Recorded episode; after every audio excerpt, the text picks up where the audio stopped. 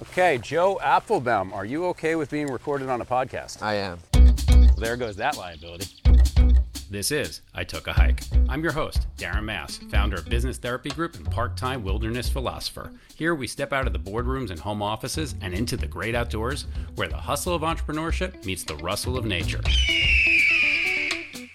In this episode, we talk about passion and purpose and drive, fortitude, with the guru of LinkedIn creation himself, Joe Apfelbaum. Our topics include 1000 to 1 million, supporting your community, reaching for your potential, and upping your social game with plenty of tips and tricks. This episode was remarkably inspirational when I took a hike with Joe Apfelbaum.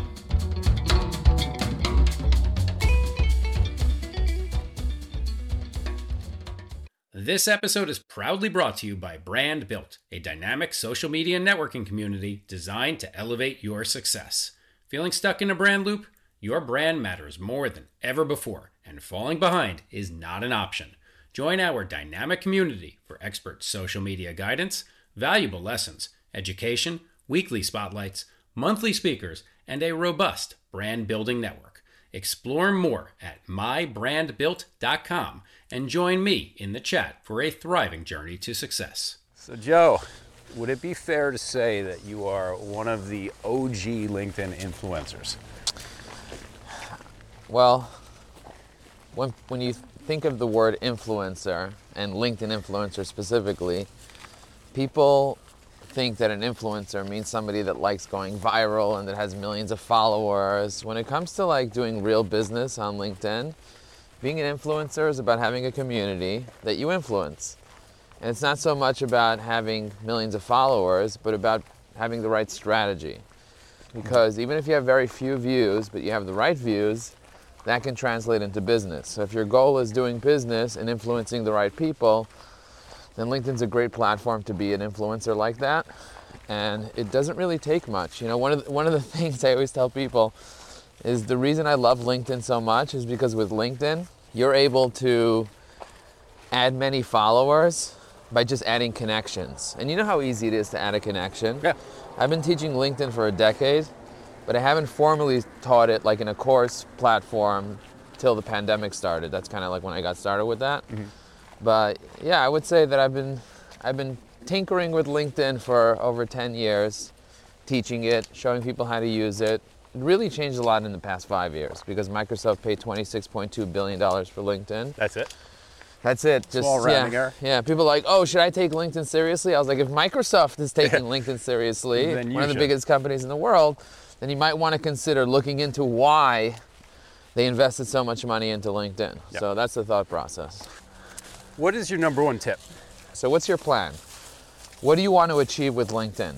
You want to get a job? Do you want more clients? Do you want more calls? Do you want more followers? Like, what are you trying to achieve? And then, who is the target market? Who are the people? So there's the plan. Who are the people? Who are your ideal clients? Who are your centers of influence? Who are the people that need to hire you? And then number three is what's the promise? What's your messaging? So in our course, we teach people how to come up with their plan. We give them a framework for finding the right people, and then we teach them how to create the right messaging for those people. And that's the first tip is number one is have a strategy. If you don't have a strategy, energy without strategy is a waste of time, and the right strategy will save you a decade. So, do you think it is a good strategy to say, I want to make a lot of money on my social media as a strategy? Or is that just too broad? I think success, eh, we can define success however we want. If we define success as I want to make a lot of money in a general sense, then it's not a smart goal. It's, it's a very, it's a dream. It's Yes. not really a goal. And it's nice to dream. I want to make a lot of money. I want to be rich. Yeah. I want to do all the good fun things, right? Yep, yep. But you're not going to be able to get there because you don't know where you're going. If you don't know where you're going, you might get somewhere else. I love that. You're just filled with these great nuggets. I got the nuggets, baby. Yeah, no, this I is- used to have the is chicken nuggets. now I have the golden nuggets. Hey, listener, thanks for hiking along with us. Discover more episodes at itookahike.com or to recommend an adventurous guest, apply to be a sponsor, discover books along the trail, or to simply drop us a line. The second thing is, and the second tip I give people is have assets. Like, what are your assets? A lot of the times you get on LinkedIn and you're not sure what to message, you're not sure what to post, you're not sure what to do. If you have the right strategy, but you don't have assets that align with that strategy, then you're gonna end up having something called writer's block. Yes. You're gonna be lost. You're gonna have the paralysis of analysis. paralysis of analysis. Let's Yep. let's stop analyzing and create some assets. Yep. So we teach people how to come up with their stories. We teach them how to improve their presence. And then we teach them how to use tools like we have an AI tool called Evi AI. We teach them how to use that tool to create a persona within it and then use that tool to create content that's relevant and having tons of different types of assets Okay. to create direct messages that are relevant so that you always have direct messages ready to go Okay. to enable you to comment. All those are assets. Do you think leveraging AI is cheating? I think that leveraging technology can be seen as cheating. But is using a drone cheating? Let's go get a crane because a drone is cheating. What? You know, using an airplane is cheating. Let's go take a bicycle to California. Think about that for a second. It's cheating. Of course, it's cheating. It's cheating, but who makes the rules? Cheating is only if there's a set of rules and you're breaking the rules. Okay. Entrepreneurship is cheating. You should be having a job, right? That's cheating the system. Being able to become financially free and wealthy and successful is the cheat code to getting where you want to go. So, some people are gonna be like, it's not fair. You have an unfair advantage. That's how you win. Yeah. You want to win? Follow the rules, but you get to create the rules yourself. Okay. So with AI, the rules are train it. So you, Train the you have to be the conductor of the AI. You have to, because AI makes things up. Yes. AI doesn't know better, it's just a computer. Computers are not that smart. It's artificial intelligence, Okay. not real intelligence, not creative intelligence. We have infinite intelligence inside us, but we could leverage artificial intelligence in order for us to have an unfair advantage, in order for it to seem like we're cheating, but we're not really cheating. What we're doing is we're being smart. Go that way. So do you think, I'm going to go off the deep end for a second. Do you think we should fear the machines? Do you think there will be a Skynet Terminator type of scenario? I think we should fear people that use the machines and if we don't know how to use it. Meaning, yes, fear your competitors if you don't know how to use AI and they know how to use it because they will have an unfair advantage. Yes. So you need to learn how to use artificial intelligence. In our new AI course, we essentially walk people through the 20 technologies they need to know in order to have an unfair advantage against their competitors. And you know, like at the end of the day, there's 10,000 technologies. You don't need to know all of them to have a competitive advantage. You need to master one.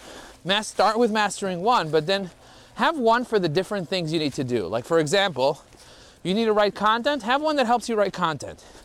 You need to write scripts, have one that helps you write scripts or edit videos. Have one that will help you clone your voice. Have one that will help you create graphic design or presentations. Have be- one that will help you transcribe content and summarize meetings, you know? and be the best at it. And yeah, and, and just learn to use one tool for each problem that you need to solve in your business that will save you time and make you money. And then you're much more likely to be successful because now you have an arsenal of tools. Okay. Do you love your life? I love my life. Would you change anything? I'm constantly evolving. I'm constantly improving. I'm constantly looking for ways to transform more than change because the more things change, the more they stay the same. So I'm always looking to improve. I have very specific goals. And I know that wherever I am right now is exactly where I need to be to get to the next level of success. So many people resent where they are. And resentment is the poison that you drink hoping that other people will die. So you got to let go of that. You got to stop eating somebody else's poison. Let go of it. Accept the moment. Go on a hike and let the fears take a hike. That's so I love that because you and to be fair to all my guests, see the opportunity in taking a hike in nature and just seize it. Seize the opportunity to take a hike in nature. Get really, really clear about what you want in life and then go after Yeah. it. And if you're busy thinking about what would I change, what are my regrets, What are the things that are not working in my life? That's where the focus goes. Where focus goes, energy flows. So if you want to be successful and you have a goal and you want to achieve it, you got to focus on how you want to transform to get to that goal, not what you can change about your life. Because if more things change, the more they stay the same. I think you have probably the same amount of taglines and cliches as I do, so I love it. Um, it I, I teach my kids when they're when I or I taught my kids when they were starting out to ride a bike. Where your eyeballs look, you steer. Yeah, like the like the racing cars. They That's- train you to look where exactly you want to go. right? Or if you're uh, if you're not looking at the golf ball when you're Yeah. down, right? That's where Keep, the golf ball's keep going. your eye on the ball. That's right. So so the same thing in our mental capacity, same thing in our professional success or whatever success that is. If you're thinking about head trash, trash is going to be your outcome. Exactly. If you're thinking positive, then you're going to reap the positive rewards. But not, you know, like at the end of the day, there's a concept called toxic positivity where you could not look at reality and always just think positive, think positive, think positive. Meanwhile, you're in quicksand. Rose-colored glasses. So you gotta Well, look that- at reality. You, gotta have the balance. good Money balance. after bad and make some mistakes. So there has to be the yin and yang of balance. You gotta have the yin and yang and like know where your reality is at the same time. Look at the positive and find the opportunity. And it begins with asking the right questions. A lot of people ask the following question. They say, "Why me? Why does this always have to happen to me?" And what I say instead is, "How great is this? How, what's great about this? When an opportunity strikes, sometimes it comes disguised as pain." Sometimes it comes disguised as a problem. But I don't look at problems as problems. I look at problems as opportunities because every single problem that you have is an opportunity in disguise. Every problem That's what I should have truly a believe. solution, and if you're wise enough to find your solution, you can see through it. Or sometimes you don't even need a solution. You got to just look at the problem from a different angle and realize that, hey, this is not actually a problem. This is the solution. Hmm. Not that the problem is the solution, but the fact that there's a problem is the solution. I'll give you an example. I had a huge problem in my training business. I trained over a thousand clients to learn how to use LinkedIn over three years. Mm-hmm. Very successful, helped a lot of people. But there were many people that simply don't have the time to do LinkedIn properly. And as a result of that, maybe they don't want to continue with LinkedIn training. Maybe they don't want to keep spending and investing in that. So, how am I going to grow the business if I can't build up that reoccurring revenue because people just simply don't have the time? Big problem, right? Yeah. And I could say, okay, well, I'm not doing LinkedIn training anymore because people don't have the time. But instead, I said, oh, people don't have the time. That's a great problem. Because now I can build an artificial intelligence tool To where give people, don't need the time. Yep. And the fact that they have this problem that was my problem before, now this problem is my competitive advantage. Now this problem is my next business. Ah, Your clients' problems, your biggest problems are your next business. the bigger the problem, the bigger the business. So I like it. So you're finding a problem and you find a solution to it, and that's essentially every great invention that has ever existed has been a solution to a problem. Yeah. Right? We had plaque on our teeth. We had what was called the skin on our teeth. right? So somebody said, "Huh, I'm going to figure out a way to brush that off." At first, it was a twig, then it became boar bristles, and then eventually Colgate or Mr. Crest or And Mr. now it's, Oral now B it's oil around. pulling with Yeah. coconut oil. Whatever it is, right? Full circle. We came full circle back to the natural habitat. This is uh, well. This is what human beings do. We tinker. We feel like uh, we have to fix things that need to be fixed, even though they didn't really need to be fixed in the first place. That's why I said the problem is the solution. Yeah, electric toothbrushes. eh, they don't do anything different, right?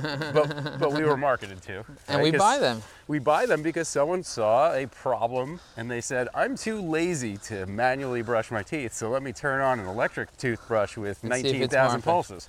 Yeah. not realizing I, I had one of those for a while not realizing that you are actually brushing your teeth teeth the same way with manual only now it's powered so Using less energy. all right so step back a little bit did you set out to be this guru of linkedin or it just happened organically I did not set out to be a guru. As a matter of fact, when I started my business, I had this like thought in my head, like, who am I? Mm-hmm. Who am I to teach people? I'm just a doer. I'm just like a problem solver, a fixer. I don't teach anybody anything. I was actually afraid of public speaking. Like if you asked me to speak 15 years ago and, and go on a hike, I would say take a hike. i believe it I would not do it. Absolutely not. And the reason is because I didn't know myself. Hmm. I didn't know who I was. I didn't know my power. I didn't realize how much of an expert I am because the more you know, the more you know how much you don't know. Okay. The bigger the expert, the bigger you realize how dumb you are and how you know nothing. The more you know about the world, the more you realize how small you are and how little you know and how much more there is to know. Like if you didn't even know SEO existed, you wouldn't even know it existed. But if you know SEO exists and you start looking into it, you realize, oh my God, there's 500 different parts of the alg- to the Google algorithm. That's crazy. I have so much more to learn. And so I just became like this learner. I just wanted to learn information about everything that I can get my hands on when it relates to business growth and marketing and entrepreneurship. And then what happened was is I discovered LinkedIn. I discovered that LinkedIn is an extremely powerful platform where po- people are doing the following. On Instagram, people put a handle. What's your handle on Instagram? Mine's at Joe Apfelbaum. What's yours? I took a hike podcast. I took a hike podcast. Perfect. I took a hike podcast on Instagram. Guys, by the way, if you're listening to this, follow his Instagram account. Very you. organic the way I threw that in there. The thing is about Instagram is I don't know who you are by going to your Instagram page. I don't know your first name. I don't know your last name. What was your What was your handle again? I took a hike podcast. I don't want to connect with I Took a Hike podcast. I don't even know who it is. But I want to connect with Darren. I want to get to know him. I want to build a relationship. And on LinkedIn, I can see your first name, your last name, your company name, where you work, what you've done, uh, every single post that you have, every comment that you left, all our mutual connections, where you went to school. Like, I know a lot about somebody when I go on LinkedIn. So I'm able to build a much deeper, more meaningful relationship on LinkedIn. And that's why I'm so gung ho on LinkedIn. And that's what I discovered many, many years ago that LinkedIn gives me information as a marketer, mm-hmm. as a networker, as a relationship person that allows me to be able to connect in a deeper way. So, Joe, what are you passionate about? I am passionate about helping hungry entrepreneurs go from frustration to motivation. I want to help 1,000 hungry entrepreneurs be able to take their life to the next level. Today, I'm doing that through my artificial intelligence tool called Evi AI, where I enable people to have a voice on LinkedIn using artificial intelligence. This tool that we developed actually has 2,000 people globally using it right now. My vision is really to help a thousand people use it every single day. But my bigger vision is to enable a million people on LinkedIn to be able to use AI with their voice properly. I like how you caught me them. there. I slipped and you caught me.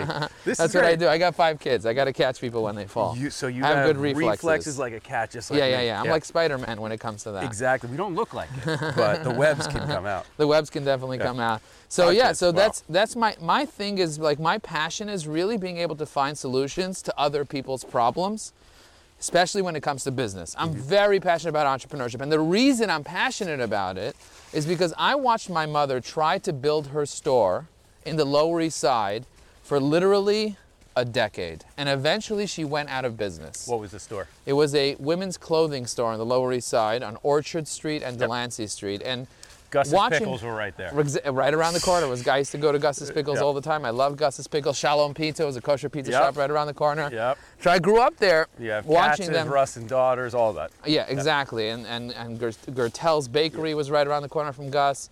And so I grew up watching them struggle trying to make a living. And when I built my business, Ajax Union, when I started 15 years ago, within three years we were number 178 on the Inc. 500. Then it was the Inc. 500. Wow. Now it's the Inc. 5000. We were one of the fastest growing companies in America. And if I look back at what I did differently than what my mother did, it was I had a strategy. I had the plan, the people, the promise. I had that laid out for myself. And now I have a strategy for Evi AI to be able to impact so many more people. And that's what it's about for me. It's about the impact I can make in someone's life. I, a woman messaged me on, on LinkedIn yesterday, and she said, Joe, my Evi AI stopped working. I can't log in. I went to her LinkedIn, got her cell phone number, picked up the phone, and called her at 8 o'clock at night. She picked up and she's like, hello. I'm like, this is Joe Apfelbaum, founder of Evi AI. I was like, I heard you have an issue. You messaged me on LinkedIn. She's like, no, my issue got resolved, but you called me? Yeah. Yes. It's like the CEO of Google calling me. I'm like, or not Google, but you know, you're one of our first hundred customers, one of our first hundred premium members. I want to show you respect. And she's like, I'm going to tell the whole world about this tool because this tool is changing my life. I'm able to post, I'm able to comment, I'm able to direct message, all with artificial intelligence, and it drafts it all for me, never automates anything. So I was like, you know what? Thank you for saying that. Do you mind leaving us a five star review on the Google Chrome store? And she's like, I'm gonna do that right now. I love the ask. So there is an important learning lesson in what you just said. And I work with a lot of CEOs that they seem to miss this point where they graduate away from it. The thing that made you so successful as a CEO is your ability to be the one who has the most to gain, most to lose, and you accepted risks. That means you had to shake hands, kiss babies, and talk to every single customer. You were the top salesperson in your world. 100%. Eventually, when you become very successful as a CEO, you hire people to do that and you step away from that approach. In fact, you begin to push yourself away from wanting to interact with customers. And that's where I will pull you back and say, nah, you are the person that has the most to gain, most to lose, and you should absolutely be willing to pick up the phone and call a customer to either just randomly check in or to follow up when there's an issue. Because what you did right there, you appear like the CEO of the universe to your customer, right? They were mystified by it, but you created a lasting impression that will transcend just that phone call. What will end up happening is this individual is going to shout it from the rooftops of how great you are, give you the five star review that you asked for, right? They are your biggest fan. and they're paying less than a dollar a day. And it doesn't matter. That's the point because, you could only care. you, the, the, Right, but it all has to do with your passion. If you're not passionate about your company, we're talking about passion, I'm so passionate about helping people. If someone has a problem and they tell me their problem, I am so dedicated to finding a solution to that problem, whether it's building technology, making an introduction, recommending a book. It doesn't have to be my book. I published five books. It doesn't have to be one of my books. I recommend hundreds of other people's books, and I love doing that because when I, I always tell this to people when I teach them about networking, I say, when I solve a problem for you in your life, if I recommend a book for you, you will forever thank me for the lessons that you learned from the book that I didn't even write because I recommended that book. So That's the right. value that you get from my recommendations are all attributed to me. There's a book called The Miracle Morning by Hal Elrod. Have you heard of it? I have not. A lot of people are night people, night owls, and they want to become a morning person. And in that book, I kind of learned that there's no like morning person or night owl. It's all a matter of like Routine. when you wake up, Yeah. right? When you, you need a certain amount of hours, certain amount of sleep Tried to explain that to my wife, by the way, who is from California originally, and is convinced that she's always on California time. If someone's convinced about something, I try not to convince them Yeah. and try not to change them. I tried that with my ex-wife; it didn't work. Yep. yep. hence, hence she's my ex-wife now. But you know, only good things to say about everyone in my life. I, I'm, I- I love all the people in my life, but I believe that if someone has a conviction, which is a strong belief, even if you show them that the world is round and you show them the truth and you show them pictures, they're not going to believe it. Do you know there are more flat earthers today than there was in Christopher Columbus's day? Yeah, because How there are more. asinine is that? Well, it's because there are more people today than there was then. You know, okay, think about economies of scale. Okay, think about how many billions of idiots there are now compared to then. There were only a few idiots. well, you know, th- that is the sad reality that sometimes the idiot has the loudest megaphone. especially on TikTok. That's why I love LinkedIn because Yeah. on LinkedIn, people are afraid to start spewing stupidity because it represents them and their career. That's right. When it comes to business, people are much more conservative, and that's why it's also harder to get engagement on LinkedIn. But if you use the strategies that are popular, there are ways to do it. There are ways to get dozens of likes and comments and build a real community, and it has to do with your strategy. Because, like I said earlier, the right strategy will save you a decade, and that's what I'm passionate about. Is helping people come up with a solid strategy. I think when it comes to LinkedIn, you have to be willing to put yourself out there. You have to willi- be willing to be vulnerable, absolutely be honest, do not come across salesy, be willing to help others and inspire, and just by nature of that, people will align with you. It is not about the amount of followers or connections, it is about the quality of your message, and you will eventually get rewarded, but you have to be willing to share on others' posts. So you find yourself a community, not a pod, right? Pods to me, right? It's a If big they're thing there now. just to game the system, it's Yeah. not going to work If long term. Yeah, if you're there with a bunch of people that you're in a networking group, so they say, yeah, we'll all comment and like your stuff up. That's not authentic. That's not genuine, and people will see through that. But if you find five to ten people that post regularly, and you align with their message, and you further their message in the comments, share, reshare, what have you, it will pay you back in the long run because you'll also have a deeper sense of purpose. Yeah, And that's I. I found that with my own posting. Community creates purpose. There is a community. So I think that's a very well rounded message there. There's a question I ask my clients Do you know your connections? A lot of people are hoarding connections. If you're hoarding connections, the likelihood of you being successful on LinkedIn is low because you can hoard 30,000 connections. It's useless.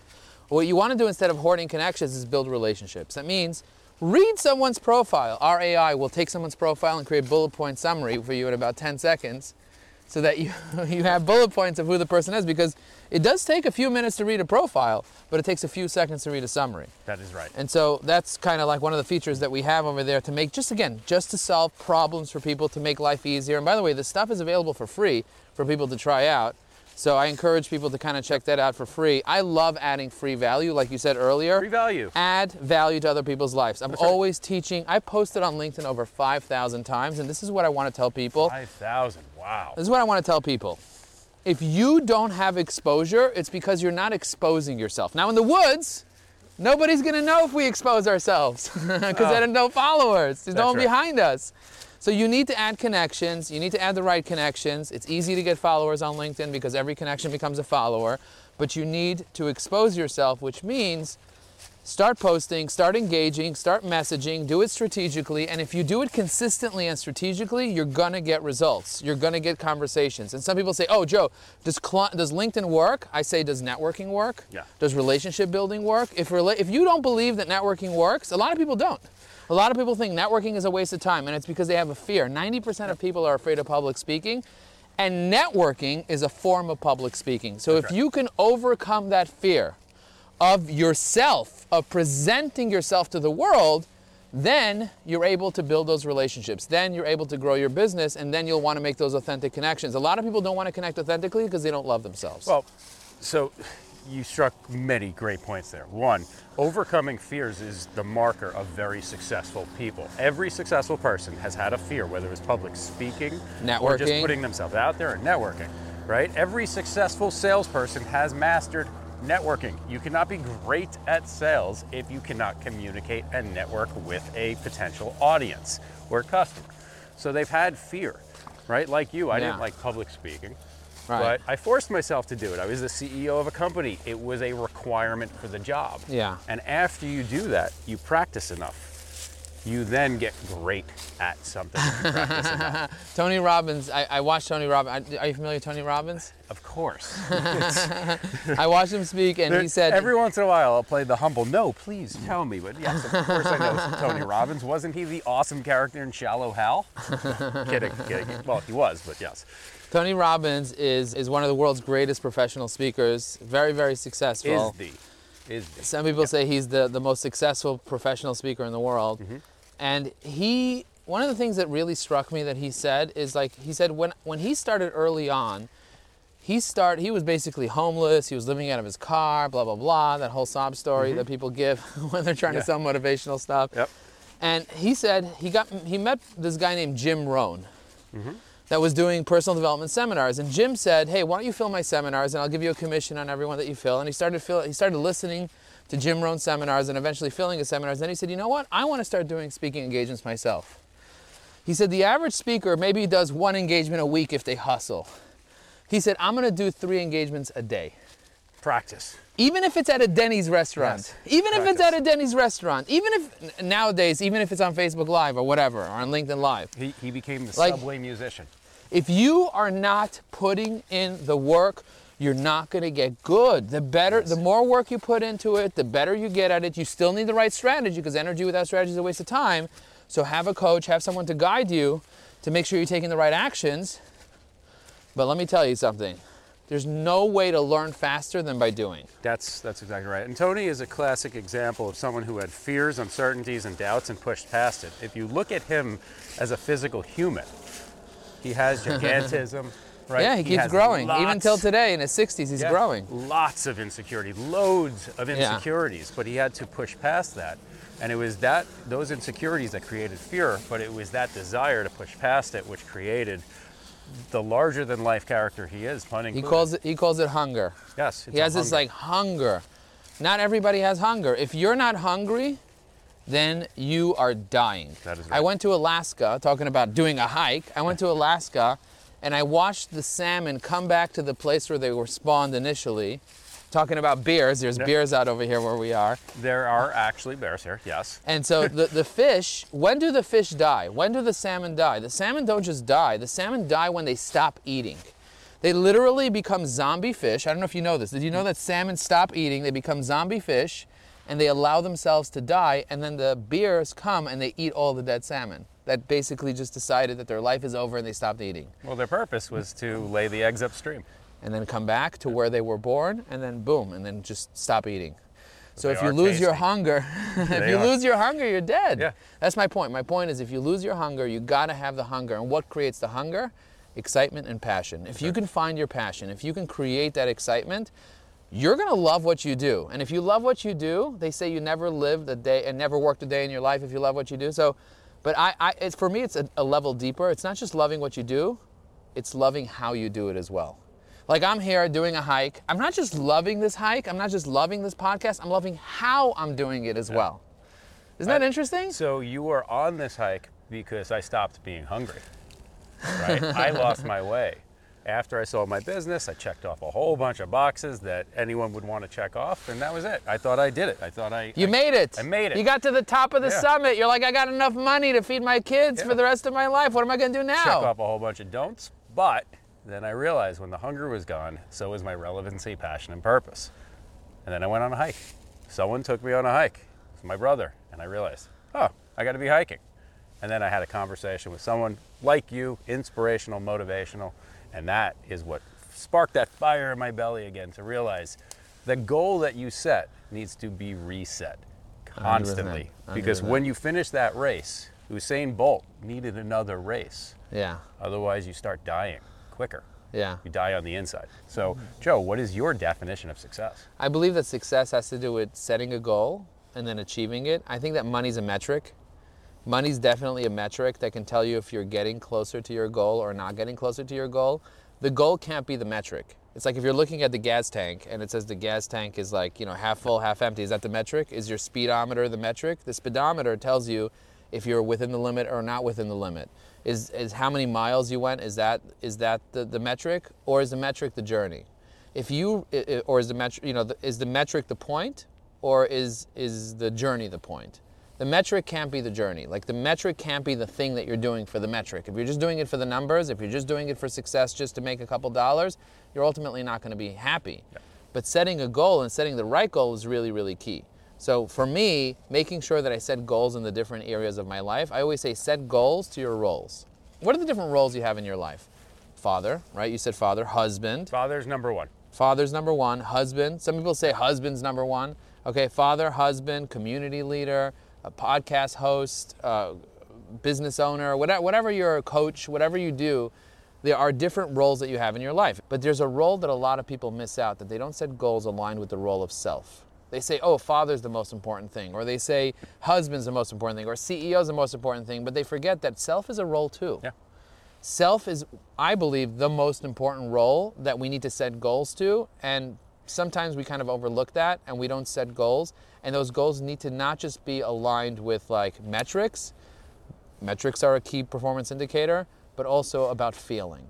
Like thinking about the ontology of of life of like you're thinking about like how do you how do you experience life like if you look around right now at this beautiful beautiful view that we're watching here we're experiencing Yeah.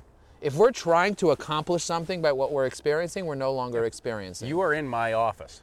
This is our work day so right success here is being present and being now. Yep.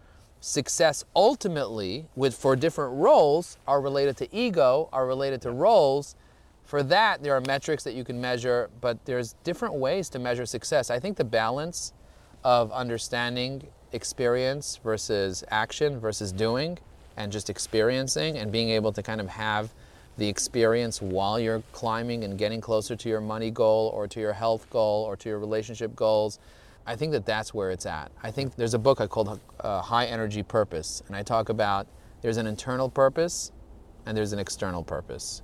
The internal purpose is about being present. The external purpose is about understanding what your goals are and going to achieve them. And money's not a bad thing. Money's just a tool. It is and not if you just focus on the tool, it's not evil. It if you believe it's evil, evil. if you Yeah. believe it's evil, it becomes evil. What you believe about something, that's what it becomes. So for me, I'm I'm very into like being in the journey and looking at the metrics and knowing where we're at, looking at the indicators, looking at life, surrounding yourself. Like it, I have so many things that I need to be doing right now, but I'm right here in You- the moment. Well, that's why we this. hike because uh, you're not in a studio wondering where the next call is going to be or what time you have to be here or there. You are on a mountain with me. You are present, and we're getting a more authentic version of you, a more open and honest version of you. Yeah. Uh, I want to touch on the point that you basically said love for oneself, care for oneself. That's the reason why self is at the top of my star, right? It's not selfish. Self is at the top of the shelf. Self is at- See, we're coming up with cheesy taglines everywhere, right? Because it's Christmas it's time, so it's like It the is. shelf and the elf and the shelf. Yeah, or the bench on the shelf. bench. The bench on the Um, bench. There you go. So let me let me pivot this. Do you believe that you are successful?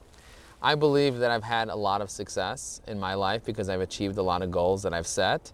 I believe that I have many more goals that I'd like to achieve. I believe that I have been successful and I continue to be successful because I'm not willing to give up. That's right. Failure is not the ultimate failure. Like failure is the path to success. Yeah.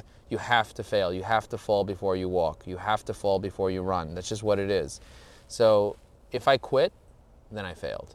Then I have not been successful. so as long as I quitting keep is moving. misunderstood too. It is okay to quit. I quit a job to start a company. But you right? didn't quit a job. I didn't you quit a quit your life. misery. Like yeah, if you Well, I if- wasn't if you quit your goals, opportunity. if your goal was to have a job and you quit your job, then you quit your ability to have success because you quit and you gave up on it and now you're just doing what you're doing in California on Venice Beach living in a tent. you know, like you're like, ah, Which I could be successful for somebody. That could be their successful KPI. Most But of the people that are there are having mental health issues. I yeah, this is true too. Venice Beach. I, I like how you phrase that. If you quitting's okay, but if you quit your goals, yeah. That's the failure. That's but the failure. Failure is good. I love, I embrace failure. Every time I failed, I've learned. Every time you failed, if you chose to turn it into a lesson, Constantly you learned. You avoided falling off the bike or making a left turn down a dead end. There's always going to be somebody else that's more successful than you. So the concept Yes. of are you successful, are you not successful? If you look back five years ago, and you look back and you progressed from where you were five years ago to where you are today, and you are satisfied with that progression, and then you look forward another five years, and then you see where you want to go very clearly, and you have a clear vision, and you will have a plan for progressing towards that, then I believe that you're a successful person. Love that. Because you set your goals, you achieve them, and you're looking forward to new, bigger goals. I have a big, hairy, audacious goal. I want to help a million people on That LinkedIn. is a big goal. That's a big, big goal. That's a huge, huge goal. Is it attainable? I believe that there's no goal that is too big, only a timeline that is too small. I heard Jim Rohn said that, and I really, really believe that. And the reason I believe that is because my goal doesn't need to be fulfilled in my lifetime. My kids can take it over. Mm-hmm. But I believe that it will be fulfilled in my lifetime. I believe that I'll be able to impact a million people very deeply because there's right now a billion people on LinkedIn. So that's one tenth of 1% of people. And there's 60 million people logging in every day for more than 17 minutes a day. Amazing. So if I can impact a million people somehow, and the, the way that I'm going to do it is very clear I'm going to help a thousand people, help a thousand people. Mm-hmm. A thousand times a thousand is how much? Do the math. it's a 100 yeah, million. It's yeah, a million yeah. Right? 10 times a thousand is 10,000, 100 times a thousand is 100,000, 1,000 times a thousand is 10 times that, which is a million. So if I could, So you got to And get I to learned that from- 100,000. I learned that from Torah. Yeah. I learned that from Torah. Torah never talks about a million. When it talks about a million, it says a thousand thousand. If you go to the Torah and you look up the word a million, that doesn't exist. It says a thousand thousand. So I was like, you know what? That's a million. How do you really impact people? It's a thousand people. You impact a thousand people. There's a, uh, a guy I named want you to impact 100,000. Because at 100,000, 100, well, I, I Right, don't but think that's, a possible. billion. Yeah. That's a billion. But Yeah. I don't need to go to the billion because that's how many people are on LinkedIn, period, and only 60 million are active anyway that are logging in every day for 17 minutes a day. So if I can make a difference for a million people, I think that that's fine by me. That's my goal. Now, some other people want to make an impact for a billion. That's okay. There's almost 10, soon. There's going to be 10 billion people in the world had that goal. and I'm okay with that. And they, you know, they did what they needed to do. But for me, it's about knowing what I want to do. And so I know that I can hit it. There's a there's the rule of a thousand fans. Have you heard of that rule? I have not. Kevin Kelly in Wired magazine wrote an article called the Thousand Fans Rule. If you can get a thousand people to become your loyal fans, you have a business. So he's like, oh, a thousand? A thousand's not a big deal. How many connections? You have 12,000 connections. Do you know a thousand of them? Did you go through all 12,000? I actually 12,000? do, right? because uh, the original half, the base half, was in my industry, and these are people. Well, back in the early LinkedIn days, you had to know someone to Yeah. really connect. Yeah. Do you really know this Yeah, person? yeah, but but the human brain caps off right around there with the uh, the amount of connections you. Well, there's have. something called the Dunbar Law. I don't know if you ever heard of I have, Robin yep, Dunbar. yep. The Dunbar Law states that the average person can only have 150 relationships at any That's one right. given time in their life, but that doesn't mean that you can't have more. You can have many more than 150 relationships. Just at any given one time, your brain can't really hold more than 150 people in, in as inputs contact. in you close contact. You can't remember their names, their kids' names. There are companies that have actually uh, really worked with with Dunbar's thinking. and Robin Dunbar, amazing uh, anthropologist. they have opened up offices that have capped out at 150 employees. Think about how the army works. Yes, Think about how the police departments work. Yes. Think about how BNI works. Have you ever studied BNI? I haven't studied it, but I am very familiar with BNI. So BNI stands for Business Network International. They're the world's largest professional networking organization.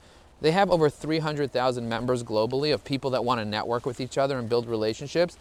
And I actually got access to take a look at their membership. Yeah. You know, I have some some really good connections networking wise, and I took a look at their membership and I realized that they break up chapters and regions in small little chunks. Yeah, because you become a family in a way and you, you really get engaged and then they also make sure that there's no competition in those groups so there's one accountant not two not three not ten That's There's in one. those groups, but even in like regions, they break their regions down in, in manageable numbers. Have you heard of the Entrepreneurs Organization? i have EOS. I was a member of EO for many, many years. I was on their board.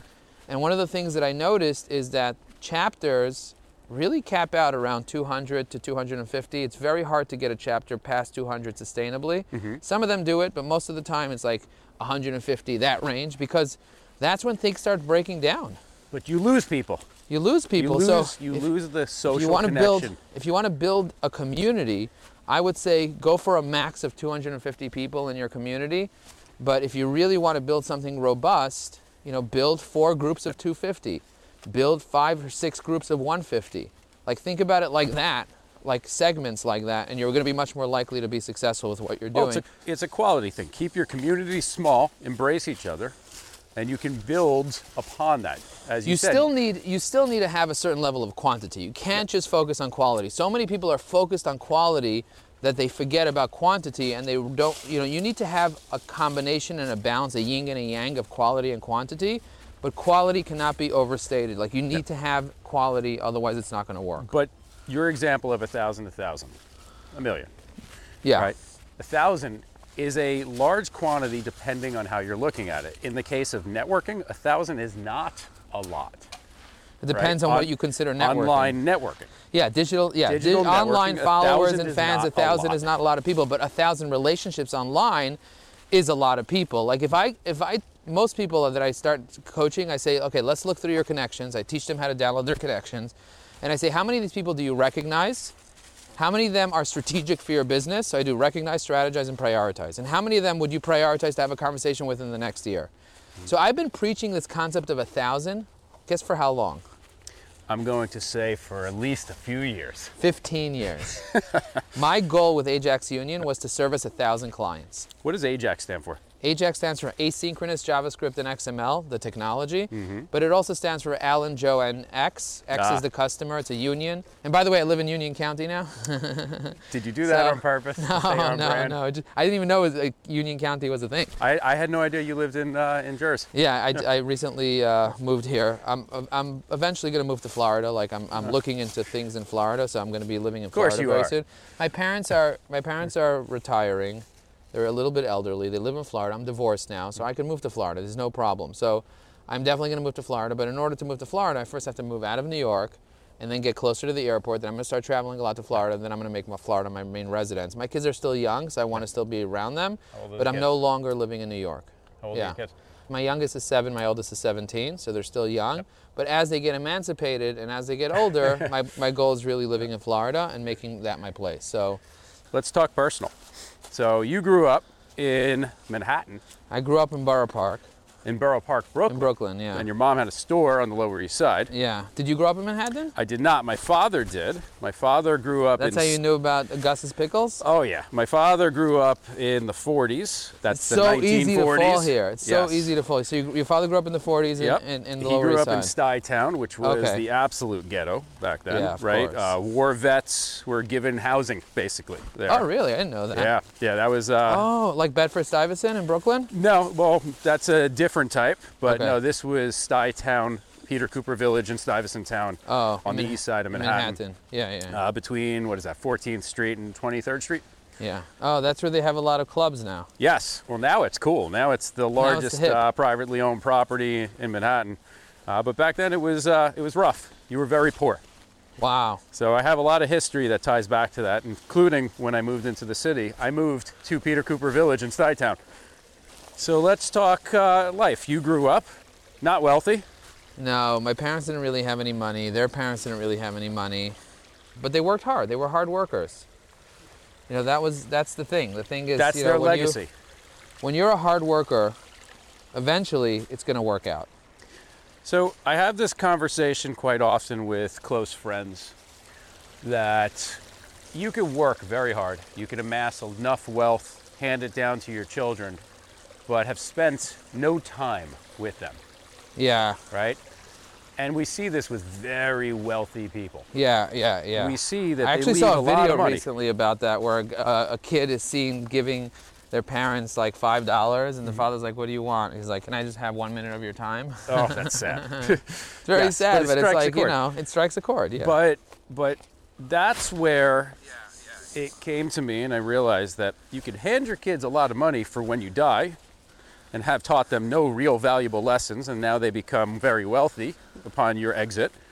Or you can hand them with no monetary wealth, but the wealth of knowledge, inspiration, guidance, the wealth that you can teach them to make their own wealth yeah. and pass it forward. Yeah, and to me, I think that that's is a really much important. I think that's that's important, and you know, for everybody, it's something else. You know, it's like, what was it? The father drove the bicycle, the son drove the Honda Accord, the Yeah. his son drove the Lamborghini, and then the whatever, and then eventually they drove the bicycle. Yes, You know? that's right. Uh, by the way, shoes untied. To Oh, let me tie. get that so you don't trip. All right, so let's uh, let's go into a, a sensitive topic these days. Yeah, You are clearly Jewish, I am Jewish. Yeah, right? And uh, we are living in a very tough world right now. we are.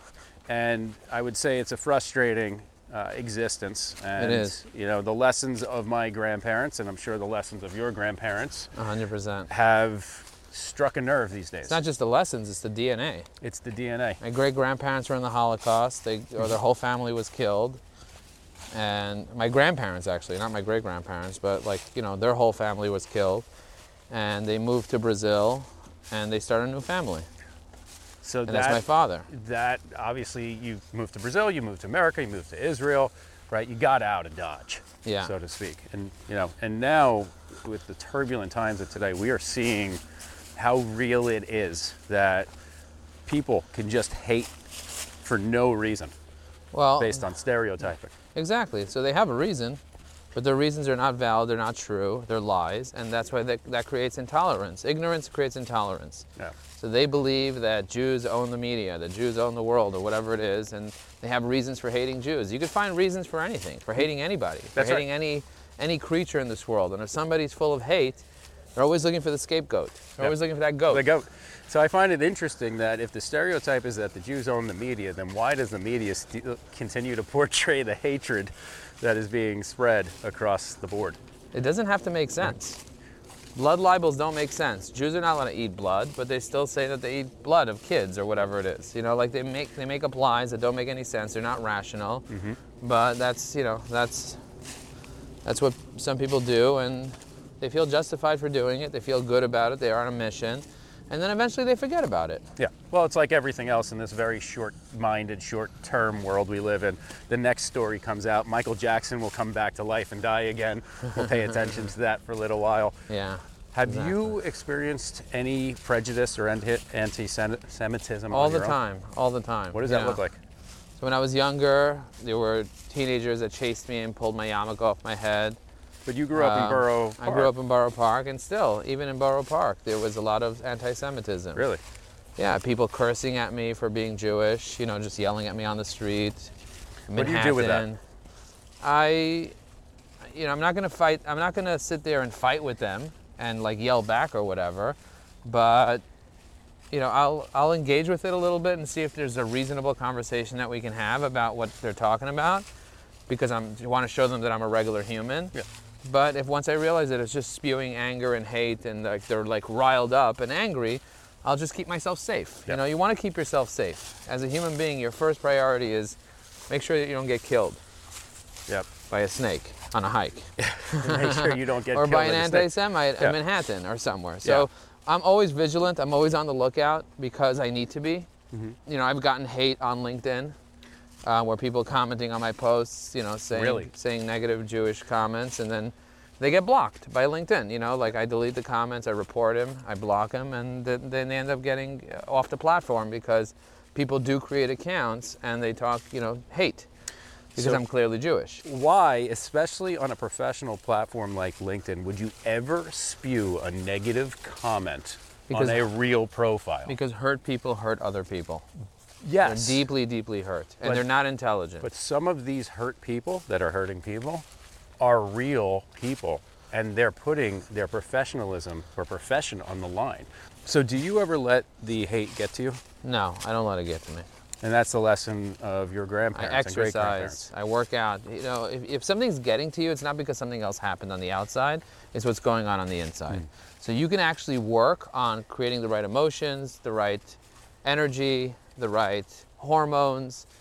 You know, there's dopamine, there's serotonin, there's oxytocin. Like you, you have to think about like how can I create the right environment for myself to experience joy every day. That's right. You have the ability to experience joy. You can't be angry and grateful at the same time. So focusing on gratitude, focusing on blessings, taking care of your body, getting hydrated. You saw I drank an entire bottle Mm-hmm. of water throughout this journey. I want to drink more water, but I don't want to have to, you know, let the universe have the rest of it. Well, on, now. on uh, the last week's episode, Daisy Joplin did drink from a moving stream. She's still alive. I questioned it. but Okay, okay. Well, there is something called LifeStraw now that Yes. you can drink from any stream. I made the recommendation. I think I have one on me. yeah. Um, There's bacteria over here, so you got to be careful. yeah, you don't want Giardia. Yeah. That, that's a nasty little bugger. Yeah. Well, I did drink from a glacier though. There I felt comfortable. that is amazing, though. But Yeah. that is as pure as pure can be. Yeah. So, what's next for Joe Apfelbaum? So for me, I'm really focused on giving people a voice with artificial intelligence. We do a lot of AI training. We have an AI business development circle that we're running where we're training people three hours a month on how to use artificial intelligence for business development, marketing, and sales. I'm very focused on AI right now. Artificial intelligence is very hot. It's here to stay. Yep. If people learn how to leverage it, they can really make a big impact and Not help achieve their goals. It's definitely not a bubble. It's been around for many decades, Yep. but right now it's where it's having its moment.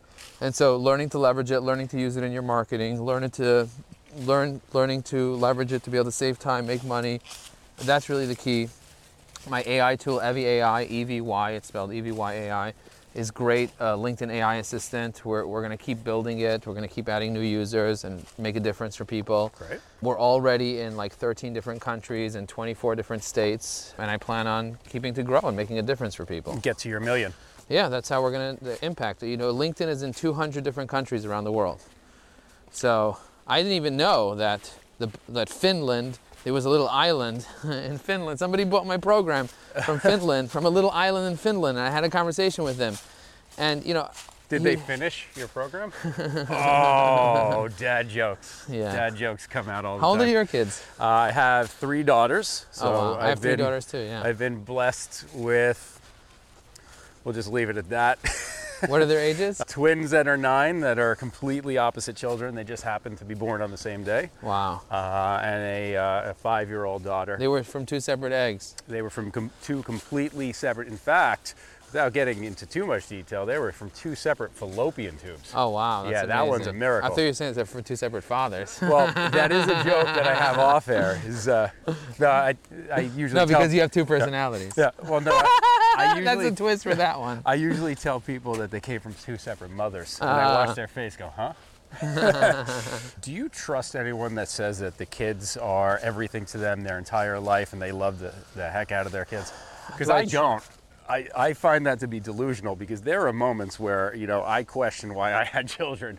It's at least once a day. Some people tantrum. become blind to that. Okay. And they need to become blind to that because of the way that they were treated, and so they put up with a lot of stuff. There are lots of different parenting methods. You know, I trust that people are doing the best that they can with the information and the tools that they have. There's a book called One Two Three Magic. Highly recommend that book for you, for your five-year-old, and even for your older kids. It's a great book that teaches you discipline through words instead of through physical uh, aggression towards your kids. Because kids can get frustrating because they challenge you. Six ha- kids have six different ways that they try to manipulate you. And that book basically breaks down all the different ways they try to manipulate you. And it can be really frustrating when you're trying to enforce some normalcy in your house, and especially if they're smarter than you. You know, sometimes your kids have your DNA and they're smarter than you. They know how to get under your skin and they know what to say and they know how to do all the workarounds because they are you. Yes. Just, one, uh, one of my children, and I won't say which one, but one of them, every once in a while I turn to her and say, You're good. but I'm better until you get to my age, Well, right? age is not always something that creates wisdom. No, Sometimes but, it creates routine and blind spots. but it can create intuition and recogni- yeah, yeah. recognition. It can, I agree. recognition. I can't speak in the cold. I, that's what I'm learning. You can. You can stumble a little and then learn from your stumbles. What's the worst podcast guest you've had on a hike? The worst. That's a good one. To be honest, Don't mention their name. Stop it. no, no, I would never mention the name. I have not produced a single episode that has had the worst. Every episode has been great, and it's because when people come out on trails, they they become open, they become human, they become vulnerable. You're worried about tripping and falling. You're worried about this. You're taking in the, the scenery, right? Yeah. You've already been qualified as a business achiever or a success-minded individual, so you have a story to share, 100%. right? So I don't have And you're the, the, facilitator. Yes. What's the most challenging one? Do you ever get someone who's quiet the whole time and he's like a monk and you're asking questions and he's not responding? No. Um, but I will say I did have a worst guest who also fit the I had to really get them to open up, Uh-huh. and we will not be producing that episode. so it happened. So, yes. How would you rate this episode on a scale of 1 to 10 so far? You have. Because it can go down the it can go down the rabbit hole now. Yeah, you can, and I like that. You have extreme knowledge to share, and a talent to tell a story. I would say this will be up there with one of the more engaging and more exciting episodes. Thank Yeah. you for saying that. That's But I so won't give you a rating because that would be disingenuous because I okay. haven't heard the episode. Exactly. We got to go back Yeah. and listen to what we said because we don't know what we said because we're so present in the moment. That's right. And Yeah. I will say though that I've enjoyed hiking next to you, alongside thank you, and you. with you because I personally have learned. You know, what's interesting is I've been engaged with you for quite a few years. Yeah. Right. You are a face. And you know, with Zoom, you more of a face that I've seen. I've been in networking meetings with. You've Yeah. taught and, and and done your routine. But the magic of today got us to meet. 100%. And now we are connected, Yeah. Right? And Yeah. now there's a circumstance in the situation. This is a memorable moment. 100%. So So that's why it's so important for you to be able to do what you love doing and the way that you're doing it. How many guests do you think you had on this podcast and how many more do you want? So I've had 38 recorded. We Wow. Have, yep, we have crushed the milestone of the first 20 in podcasting. Wow. Uh, usually the podcasting First 20 is hard, yeah. drops after 20. yeah. My my goal is to get to 100 guests. Wow. Um, and who's your ideal guest? An uh, achiever that lives in Jersey? no, no, it's I have car, will travel. Uh, in fact, we have a few scheduled in May in North Carolina. Oh, wow. I've been invited to come out to uh, Silicon Valley. Wow. Good hiking out in the uh, San Francisco area. Well, I know someone who just became an EOS coach. He sold his business. He had a very nice exit. His Inc. He was on the Inc. 500 five years in a row. He's a client. Very nice guy, and he lives in Wayne. oh, perfect. So I'll we introduce love you to him. introductions. Yeah. But no, I'd like to get to 100 because I do have a goal to write a book. And the book will be something along the lines of I hiked with 100 of the world's best business achievers, and this is what I've learned. So, Joe Apfelbaum, we have completed our hike, Pyramid Mountain, Taylortown, Sparta, New Jersey. so, I thank you This very much. This is my much. first hike in New Jersey. Thank This you is so great. much. Thank you. This is the first hug. The first The hug, first- the first of many. First hug.